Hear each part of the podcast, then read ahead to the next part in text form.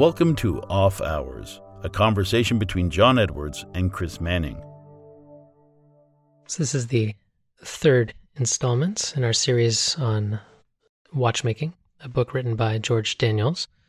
And we are still just in the introductory chapter. We're all the way to page 4 now. And I'm going to kick things off with drawing. Yeah, I think at the pace we're going with this, John, I think it's going to take us probably 100 years to get through this book. So some of this we may have to move through at a faster pace. I might have a nice gray beard by the end of this. So the next section of chapter 1 that we want to discuss is about drawing. And Daniel spends a fair bit of time in all of his books actually discussing drawing manually on paper. Do you want to talk a little bit about what his method is for drawing out movements? I think before we dive into method, that's more the mentality or reasoning behind why. And I think it is essentially just that it allows you to reason or think things through much more clearly in a way that simply working on a watch does not. So your typical watchmaker these days, quote-unquote watchmaker, who's just putting pieces together, isn't familiar with why things are the way that they are, the various angles and measurements and criteria that went into making all these individual components and the way that they act amongst one another. And the act of actually drafting a component, whether this is by hand on a piece of paper or in a CAD model on a computer, and actually working out all those bits and pieces, forces you to think about the actions that are happening and take a much more detailed approach to things and to think about things very holistically. And you have to understand absolutely everything that's taking place at a very deep level and not just a superficial level. And I think that's one of the big reasons that Daniels really pushes or promotes the idea of learning drafting as a skill, because it is a skill. It's not something like just laying down drawings on a piece of paper. To draft well requires a certain degree of training or learnedness. So whether you're self-taught or having taken a course to perform these actions. And Daniels isn't alone in this. A lot of the best watchmaking instructors over the years felt very similarly. The very first watchmaking school that ever opened up in North America was in Peoria. Actually, I think they moved to Peoria later in Illinois there.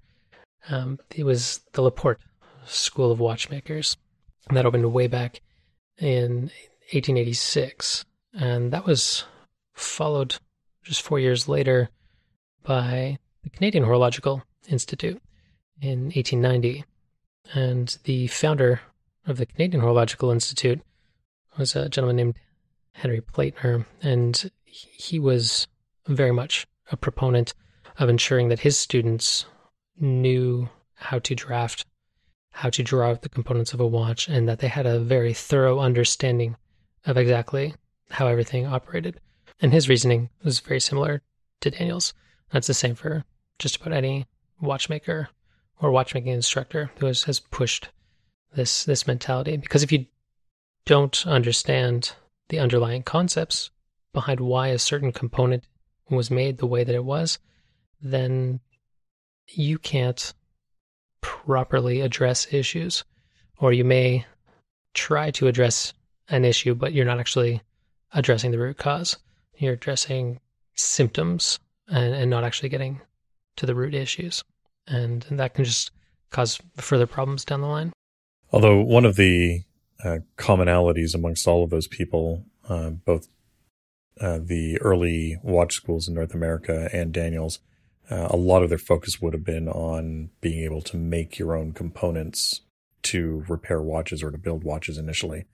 Back in the late 1800s, we didn't have drop-in components for watches. You couldn't order a new balance wheel and staff, for instance, for your watch. You had to if you needed to replace that, you had to be able to make it. So being able to understand the dimensions and being able to design a lot of these components would have been more important to somebody 130 years ago than it is today, where a lot of modern watches, you can just drop in replacement parts and not have to build them yourself.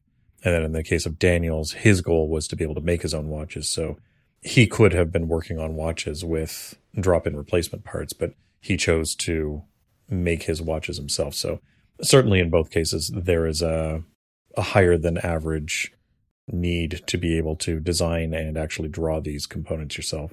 Yeah, if you're making a piece from the ground up, you really do need to have those fundamental understandings of how things work. And something that was neat for me, going back and reading this portion of Daniel's text, when he does get into some of the methodology about the small pinpricks you make on the paper and perhaps using an onion skin paper over top to work out your rough lines around the back first before transferring things over to the front and getting your compass divided just so you can do a full circumnavigation of the circumference of a circle before you divide it up to make sure that that's all the teeth are perfectly spaced. I've had recently the chance to actually examine some drawings, some original drawings that were done by students at the Canadian Horological Institute more than 100 years ago. And these are massive drawings, and they're inked. Not with a ballpoint pen like what we may be used to today, and not even a fountain pen, but more in the vein of something like a fountain pen, and seeing how finally they've been able to create these masterpieces, really, of draftsmanship. And doing that was really remarkable.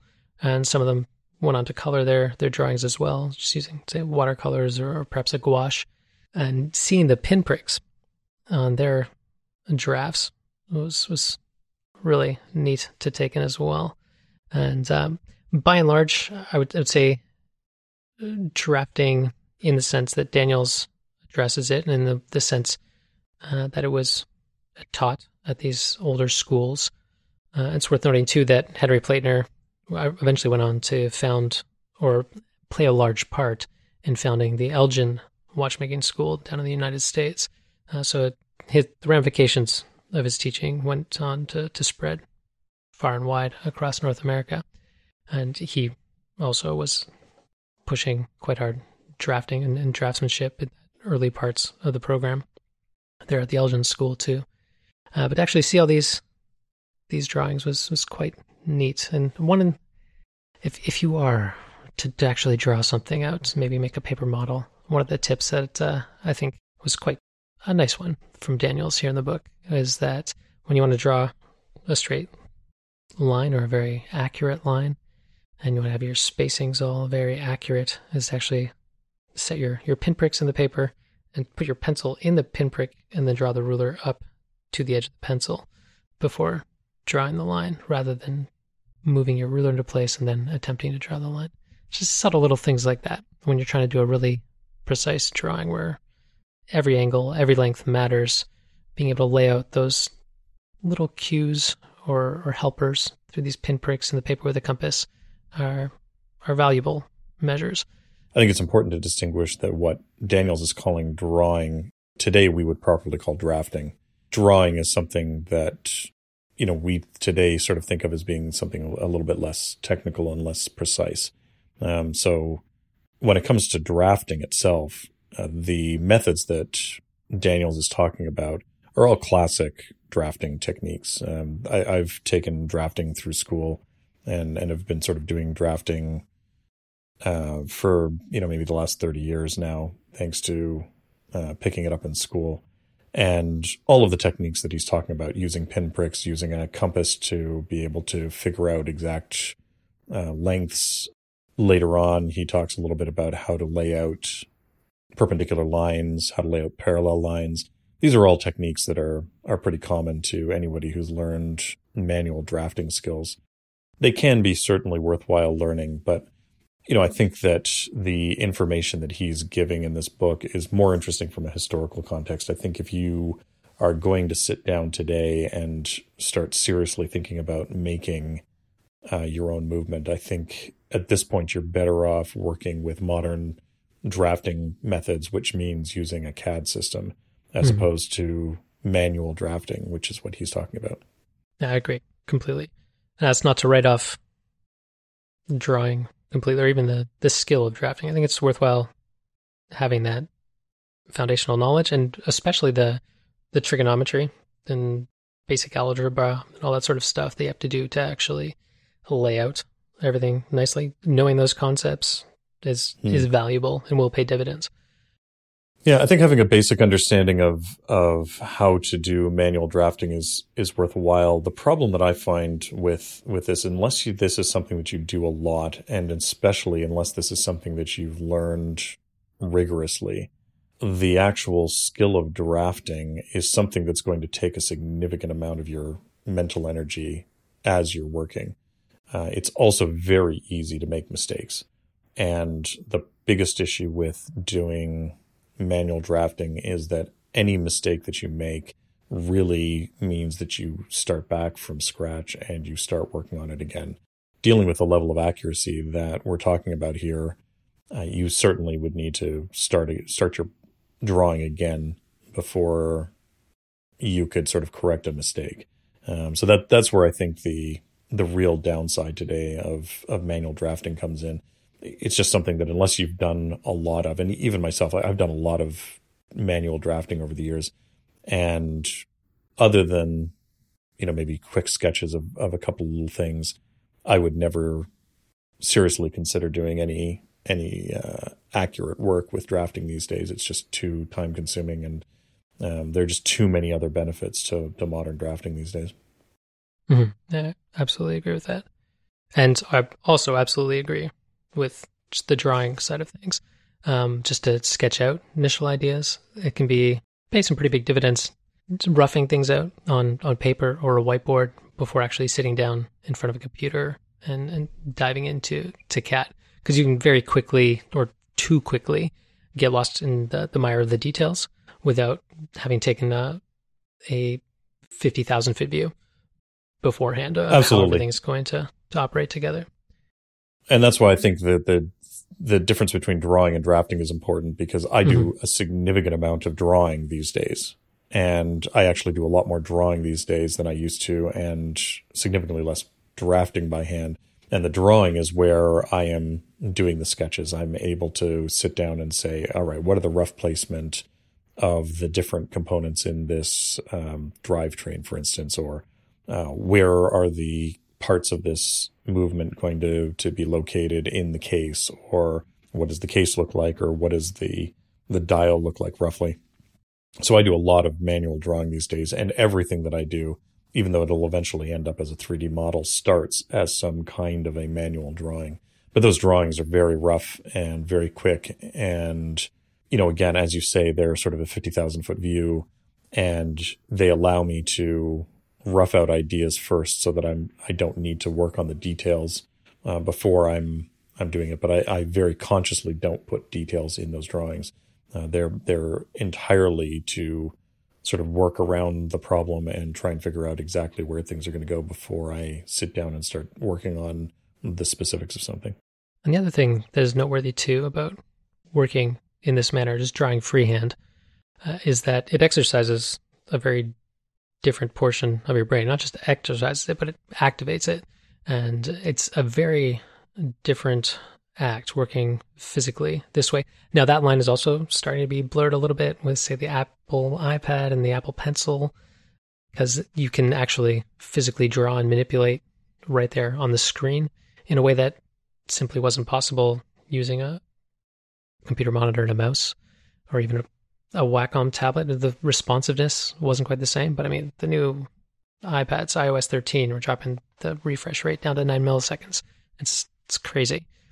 But this portion of Daniel's book, having gone back and reread it, actually called to mind for me too, Dieter Rams, and the fact that he brought over this design process of working on these large rolls of onion skin paper. It's basically a translucent paper that makes it very easy to trace over the drawings you've already done. Very quick sketches allow you to rapidly iterate on a sketch or overlay different components.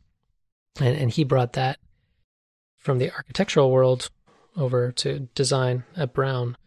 And another anecdote I came across relatively recently via Hodinkee was about the George Nelson ball clock, which it turns out apparently might not have even been designed by George Nelson. But there's this anecdote there. We'll link to the article about him throwing back some drinks one night alongside Buckminster Fuller and Irving Harper and Isamu Noguchi, I love Noguchi's triangular table, just as an aside. Apparently it may even have been Noguchi who sketched the Nelson ball clock. But they were doing the very similar sort of thing that Rams alluded to and just drawing on these large architectural papers and this translucent tracing paper and just throwing ideas around and just quickly coming up with a general ideas and concepts and riffing off of one another. And there's something to be said about that process of just being able to draw either on your own or amongst friends like that or colleagues. And again, those things can be done. I think these days those things can actually be done better on an iPad because you can easily layer and see what's going on, and then be able to actually manipulate the thing that you're drawing, and you're still drawing digitally. So I think there's advantages to doing it there instead of on paper, if that's what you can do. But again, that all goes to drawing as opposed to actual drafting, which is really is the focus of what Daniels is talking about. Mm-hmm. So when it comes to modern drafting, as I've said, I think that anybody who's going to take this seriously and is interested in doing this seriously really should be considering doing this as a drafting exercise on a computer. And that means using some sort of a CAD program.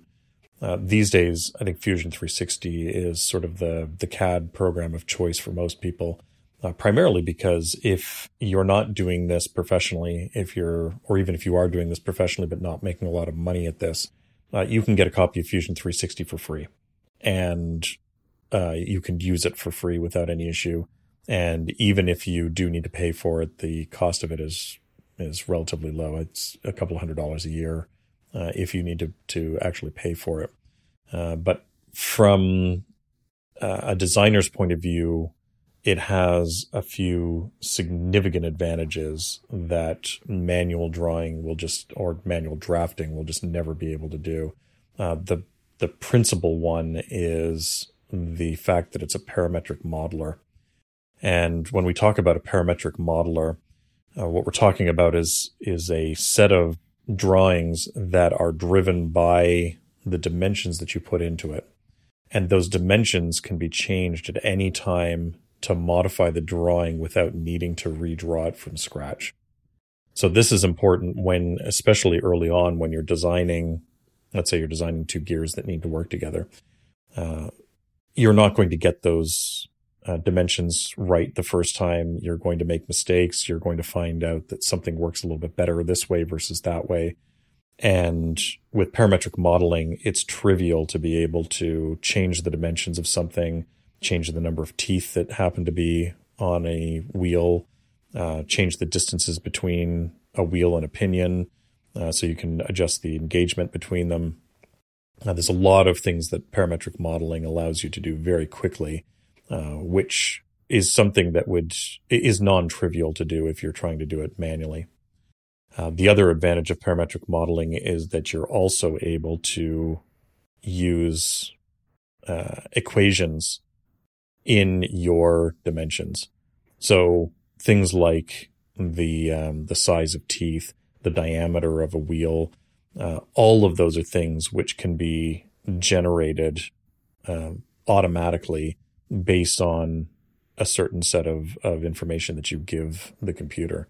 And thanks to that sort of power, it allows you to very quickly generate things that are the correct size. And if there's something that's off, because again, you decide you want to change a gear ratio or something, it's very quick for you to be able to change that back, you know, to be able to modify it again and change it into something different. And then if you want to be able to see what this looks like in the real world, one of the things Daniel suggests is doing things at 10x so that your drawings are easy to look at and you can easily see how these different items interact with each other. You can then print these out at large scale, whether you have a printer yourself that you can print them out on, or you can go to a print shop and have them printed out easily. As you were saying earlier to me off air, you can use something like a Cricut to be able to actually cut these parts out, and you can then see how these parts interact with each other. But the fact that you're doing all of that modeling initially in CAD and that you can very easily make changes to dimensions, that's where the true power of this comes in. It's not so much that you can do it accurately or you can do it faster initially. It's that you can base dimensions on other things which are critical to the operation of something, or the way that something's designed, and be able to make changes to it very quickly. That's really where the power of these CAD systems come in. Mm-hmm. Being able to actually have components cut out of paper on, say, a Cricut or a Silhouette makes prototyping quite quick, or even using a laser cutter to do the same thing. If you happen to have access to one of those, you can very quickly go from an idea on screen to a cardboard prototype in less than a minute with a laser cutter. They're just so fast. The Cricut's a little slower and not quite as precise. I mean, you have to do some picking and some plucking sometimes, but it is all still much faster than physically cutting out, say, a gear or an opinion and making the two interact with one another. Yeah. If you're doing this, if you're cutting this stuff out manually, there's always the chance that you're going to make mistakes with it. And, and you don't know if the problem with the interaction of the objects is because you made a mistake when you were drawing it. You don't know if it's because you made a mistake when you were cutting it. And that's where, doing this stuff manually, when that's something you have to focus on, it's a real challenge. And if you have a 3D printer, you can also just print flat parts on your 3D printer, which is something I've done as well. You just take an export of a vector that you've done up, or DXF file, and throw it in something like OpenSCAD, extrude it, and then toss it in your 3D printing program of choice, slice it up and output it. And you can play with things that way as well. And this is a way that a lot of watchmakers have worked over the years, and professional watch designers in big watch companies work in this manner too, with just models that are very quickly prototyped at a larger scale, and just to very quickly diagnose problems and see how components interact with one another. Another fantastic watchmaker who is also, like Daniels, sadly no longer with us, who was a big proponent of making paper models of the complications that he designed, was Derek Pratt. And it's nice to be able to find faults in things when it's not expensive in terms of the material or the time. Being able to prototype in paper or cardboard or an inexpensive plastic as opposed to metal, it's a no-brainer. Just do it. Yeah. Absolutely. And in fact, if you're talking today about large companies designing watches, when you start getting into a Patek Philippe or somebody like that, they're actually starting to use SolidWorks now for all of that design work, because now they don't actually have to produce physical models to be able to judge interactions of parts. The physics engines that are built into SolidWorks now allow them to do various analysis of the movements. And so they can start to figure out all of the faults with a movement long before anything ever gets produced physically. So they don't even need to create physical models now to be able to figure out most of the problems with it, and to figure out things like power requirements and whatnot of a gear train. That can all be done inside of SolidWorks. It can, find your faults for you, basically. And it's pretty impressive what applications like that are able to do now for people like me who are working on a smaller scale, I don't need something like SolidWorks, which is significantly more expensive than Fusion. I'm not, I would rather 3D model something and then print it out, for instance, and try the parts together like that than worry about spending, $10,000+ or whatever on SolidWorks to be able to do it in the inside of the virtual world. But for people who are designing these things at a higher volume or more complexity, then that sort of thing becomes important. Another popular application, I don't know how popular, but I have spoken to design engineers at other big Swiss brands, and they also use Creo, which not only allows you to simulate this sort of stuff, but they've actually branched out into augmented reality now too. So you can actually throw in something like a HoloLens or an Oculus Rift and interact with the models in full 3 dimensions and be able to walk around that, or even on your phone or an iPad now. I don't know for certain that Creo works that way yet, but you can interact in 3 dimensions virtually and very quickly get an idea of how things are operating. And Creo was previously Pro Engineer, so years and years ago. There's all sorts of solutions on the market. There's another piece of software for simulating things like springs. The name isn't coming to me off the top of my head because it's, of course, a very engineering sort of name. But if I happen to remember between now and when this goes live, I will be sure to put that in the show notes too. I think that it's incredibly important to model these things, and it gives you a chance to figure out problems before you actually start making them. But I think these days, if you want to do this seriously, you really do need to start looking at this as a 3D modeling exercise, and try working in something like Fusion to do it. And this is somewhere where we've spoken before about some of the 3D CAD programs I've used over the years, and I've been a fan of Rhino 3D for a lot of the work that I do. It is entirely inappropriate for this kind of work, this kind of sort of mechanical work. Just because it is not a parametric modeler. So anything that you do, if you make a mistake in the dimension of something, you really need to go back and rebuild it from scratch, which is incredibly frustrating when you're dealing with something technical like this, where those dimensions are extremely important. It's less of an issue if you're dealing with something sort of more artistic and flowing, something like some of my pen designs, where it's really not critical that a particular curve is absolutely perfect. Yeah, it is important that if you're going to look at 3D modeling, look at something that's appropriate for what it is that you're doing. And in this case, something like Fusion 360 is absolutely perfect for this. Yeah, Rhino 3D certainly has its place in hashing out the aesthetics of a design, because there are some niceties within it that make that process easier than the sort of designs you'd be able to achieve in something like, say, SolidWorks or Fusion 360. Yeah, although even that's getting those lines are blurring significantly as well. Fusion 360 is improving quite a bit, and the two things that I used to worry about missing a lot from Rhino were the sweep tools that Rhino had, and the lofting tools, that kind of thing, and then also the flow along surface. And at this point, the sweep loft tools in Fusion 360 are just as good as they were in Rhino. Really, at this point, the only thing that I'm missing is the flow along surface. If Fusion could get a flow along surface command, I would drop using Rhino 100%. I would never need to use it anymore.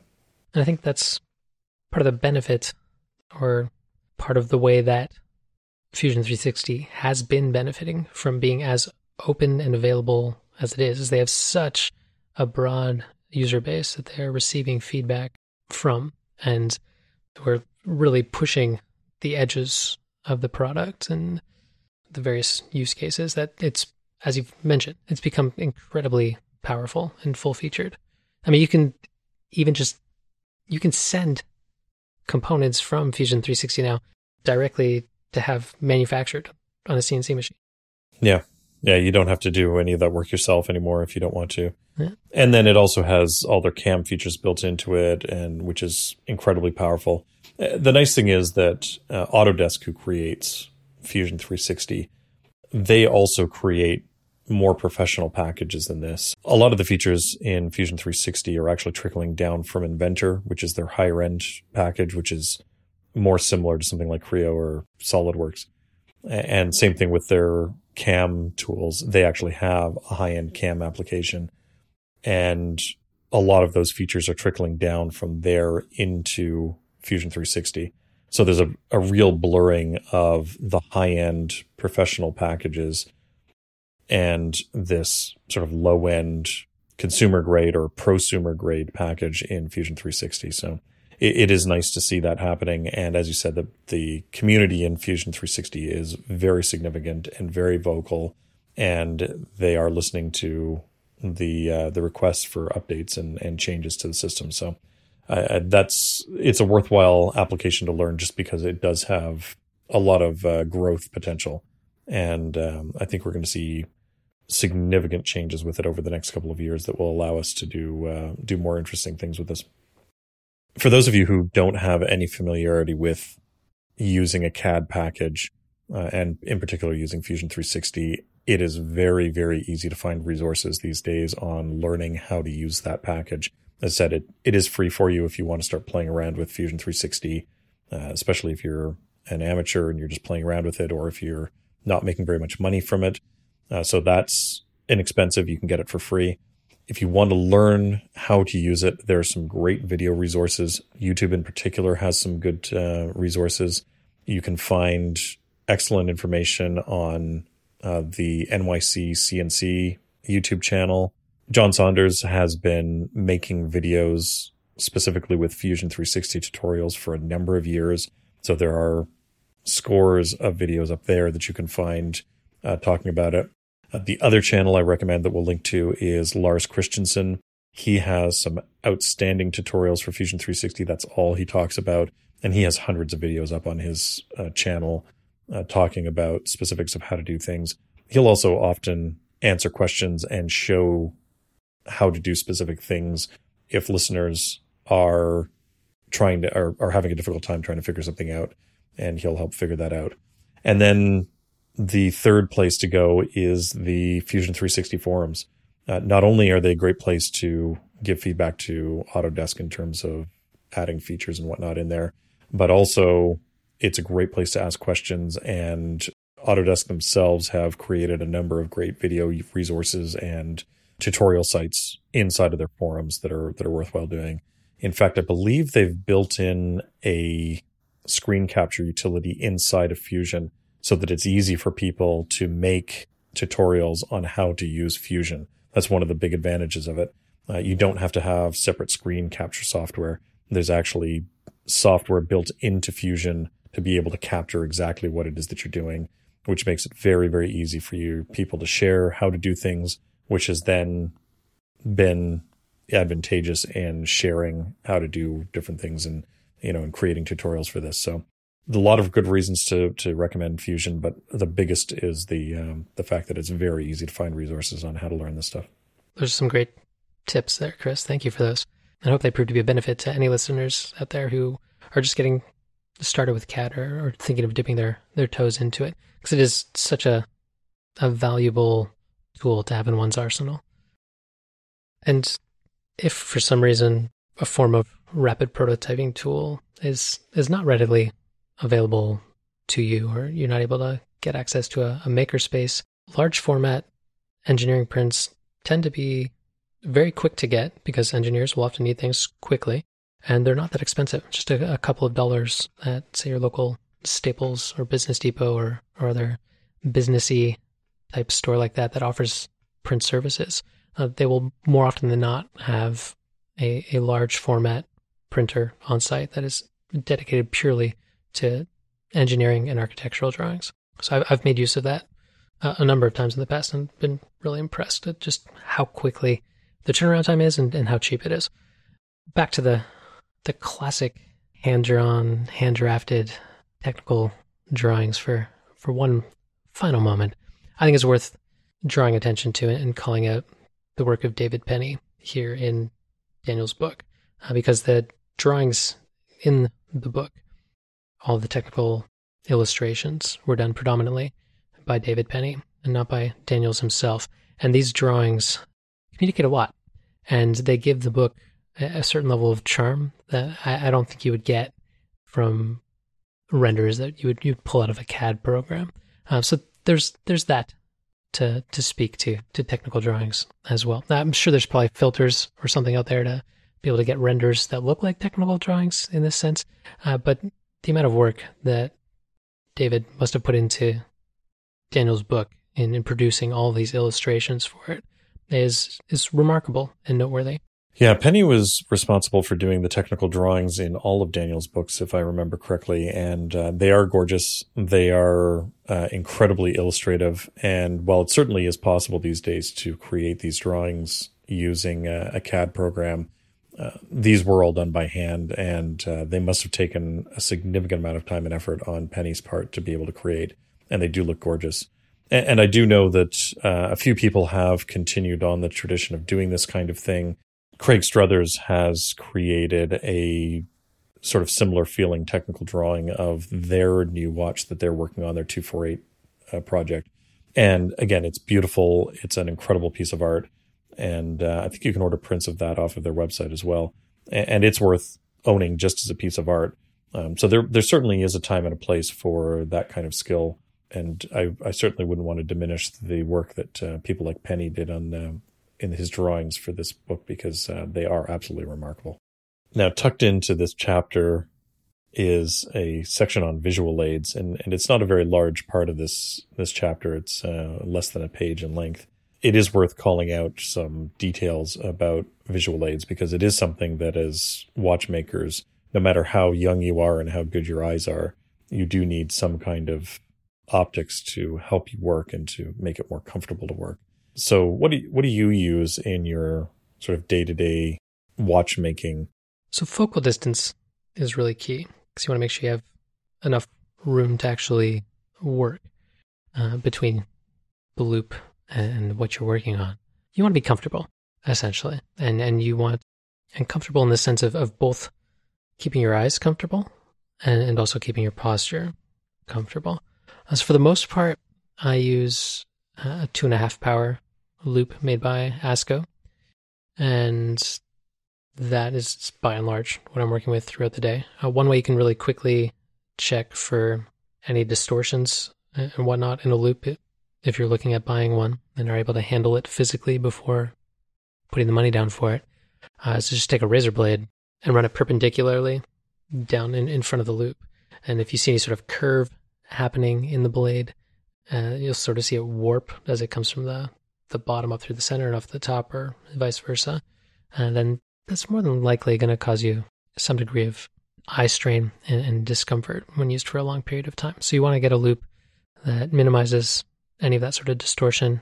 You want to eliminate any sort of chromatic aberration as well, and just have something that sits comfortably within the eye, or if you're wearing glasses, something that flips down in front of your eye. Daniels was quite famous for having a custom-made loop set for his eyeglasses that came down from the center of his glasses.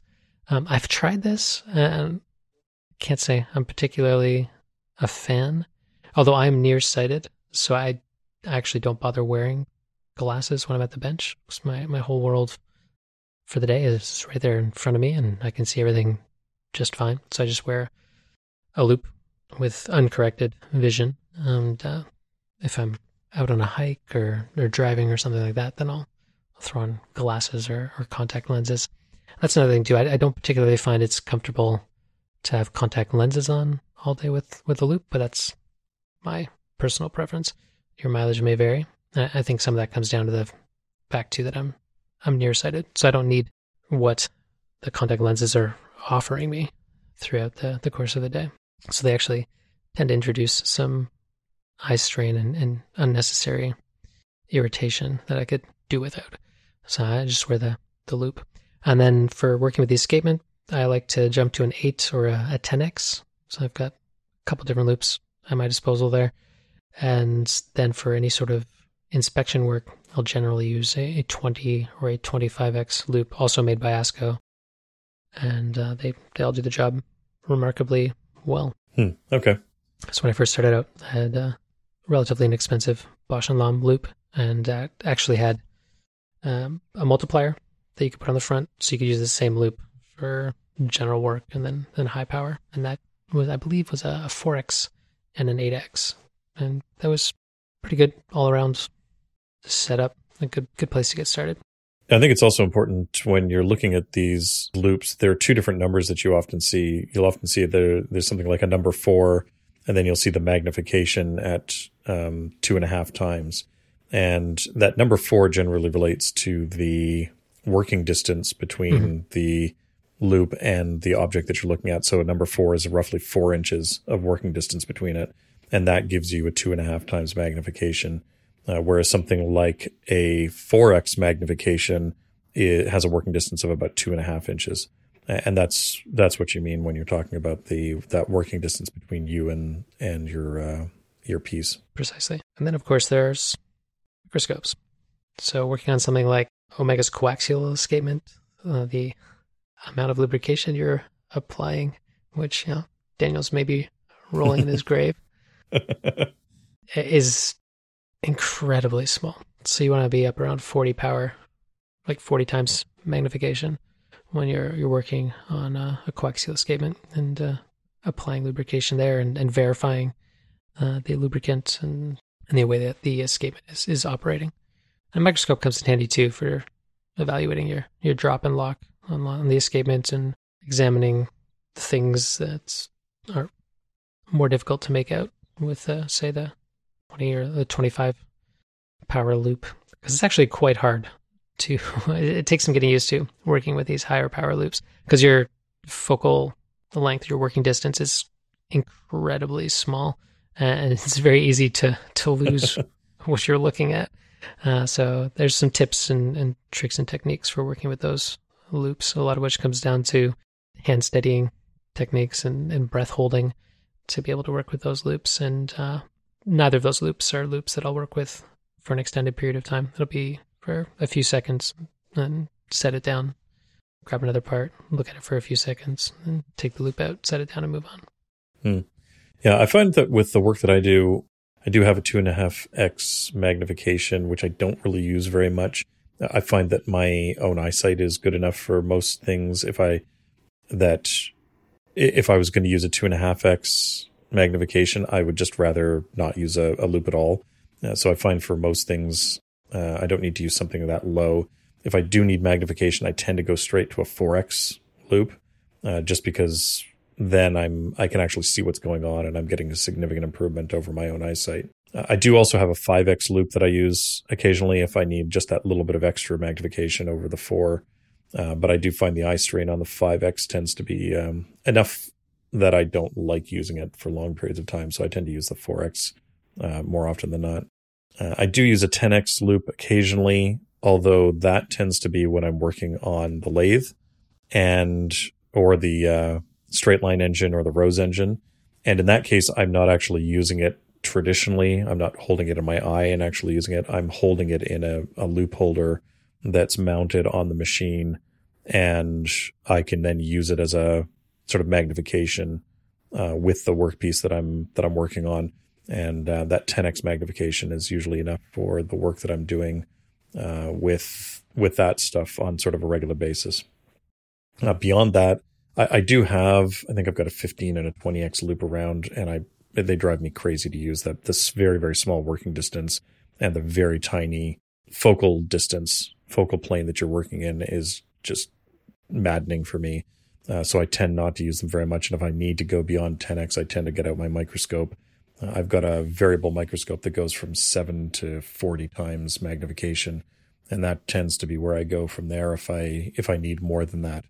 And I also have the advantage of my microscope being hooked up to a monitor, so that I don't necessarily need to look through the microscope itself. I can also work on the monitor, which is nice too, because then I can see stuff in ultra large, image and be able to see things a little bit clearer that way.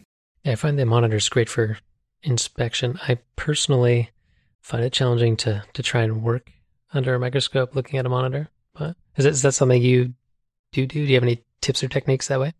I do use the monitor to work under a microscope occasionally, and now I have a bit of a disadvantage when it comes to using a binocular microscope or a stereo microscope. because my eyes can't actually focus together through a stereo microscope. My left eye is off slightly, about 15 degrees. And so I can't actually look through a stereo microscope properly. So I don't get the advantage of the depth of field that you get when working through a stereo microscope. So for me, I've learned how to use these microscopes without any kind of depth of field or depth perception, which is what you're getting on the screen. You don't get any depth perception when you're looking at it on a screen because it's just from a single source image. And there are a few techniques that you sort of figure out in terms of how to judge relative distances of an object and as it's moving in and out of the sort of the focal plane. So I tend to use the focal plane as a guide of where something is in relation to other things. And so there's a few tricks that you can learn with that. And also I find if you watch me working on them, you'll see me turning the piece a lot so that I'm looking at it from a slightly different angle than, like, let's say, straight on. And it makes it easier to see where things are going in terms of how far away they are from other things. And again, the combination of something being at an angle and looking at that very thin focal plane, you can start to get a sense of where things are, and you don't actually need to have stereo vision to be able to do things properly and get, you can do it without that sort of proper depth perception. And while you're unfortunately not able to take advantage of what a stereo microscope has to offer, I think it is worthwhile pointing out that when we're referring to microscopes, we are referring to stereo microscopes. Oh, yeah. Not the monocular microscopes that one may be familiar with from high school science and that sort of thing. Yeah. And there are some inexpensive stereo microscopes or trinocular microscopes out there. Mine's a trinocular stereo microscope that I found. You can get some at a very reasonable price. They're not, super high end. They're not as nice as some of the really high end ones, but a high end microscope is going to cost you a couple $1,000s, but you don't need to spend that on a microscope to get something that's usable for this. I think I spent maybe $400 on my microscope, and it's totally serviceable. I do have a fiber optic light for it, so I can illuminate things easily. And as I said, I can mount a camera on mine and be able to get images onto a screen, or even to capture. So if I want to be able to add a video of magnified movements to some of the videos that I'm working on, it's easy enough for me to be able to do that as well. Yeah, a nice Leica stereo microscope will easily set you back 10 times that. Oh, yeah. Yeah, absolutely. Cost-saving measure too. I also have a fiber optic light source, but they tend to be quite expensive. You can get LED light rings these days that are both compact and quite cheap compared to a fiber optic light ring. Absolutely. Yeah, I was fortunate. I was able to pick up a surplus fiber optic light ring from a place locally, and I really lucked out on that. And I just needed to make an adapter to fit onto my particular microscope. But you're right, the LED light rings that are out there now are very, very good. They're adjustable in intensity. They're very consistent in terms of their color quality, and they're excellent for this kind of work. So I certainly recommend getting even an inexpensive microscope and light ring for doing the very, very fine detailed work. And if there's a way for you to be able to project it onto a screen, then it's an interesting way of looking at work. And sometimes it gives you a better view of what it is that you're trying to do. You have a better context of what's going on, and you're not sort of worrying about sticking your face up to the microscope at the same time.